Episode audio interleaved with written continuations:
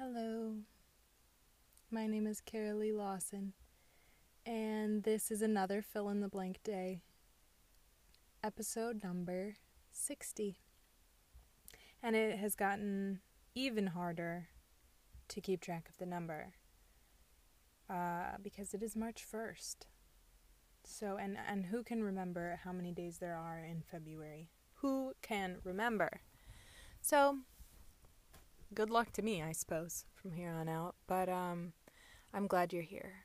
And I feel like my brain has been going like a million miles an hour for the last hour at least. Just so loud, like it's beating against the inside of my skull. Um, and I had so many thoughts about things. so many thoughts. How like we just have so many thoughts in a day. Or like so many sensations and so much input and so much data and so much like you don't even have to be looking at something to have like thoughts and feelings. And that's part of the whole like idea that you can create a whole body reaction by going back to a thought or like pulling pulling a memory off the shelf and or um, especially if it's something that you remember because it's hurtful or traumatic or scary or um, impactful in some way is your whole body your whole nervous system reacts to that same in the same way it did when you were in that moment because your body doesn't know the difference and so you get that all fired up um, in a moment when you're just like chilling on a park bench and you're like, it's just, it's wild. It's wild that we can do that. And um, I also was just thinking about the ways that it can be um, like triggering and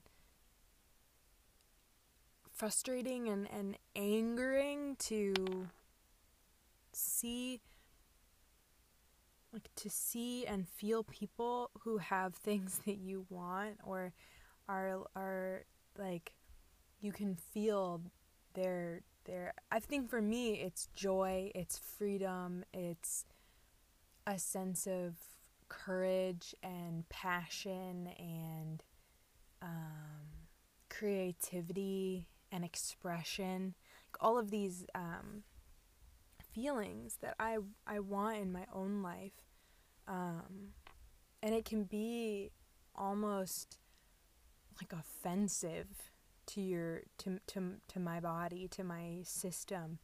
Um, when I when I see it and I can just like feel it coming off of someone in waves or I just like recognize I just and and obviously part of that's perception and comparison and and um like we we always we can create a whole life story for someone that we see a picture of and we have no idea of course of course and um, what their life is really like and, and what they go through and what their insecurities are yada yada yada.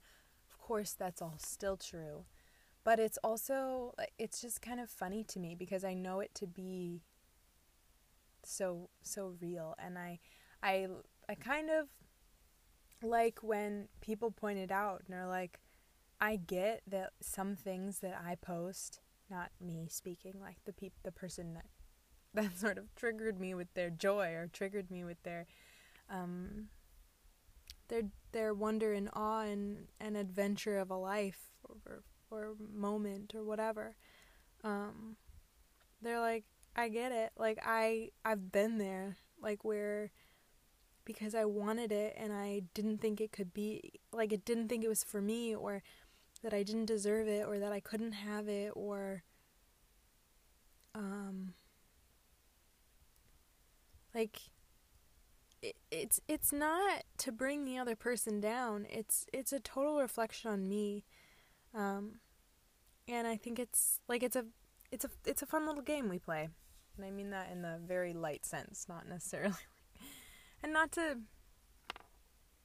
minimize it because it can be very real and i think comparison can be a real joy killer isn't that i think that's what i think that's a cs lewis quote oh lord i could be really wrong but it's like comparison is the thief of joy might not be cs lewis but it feels like something he would say um in that we can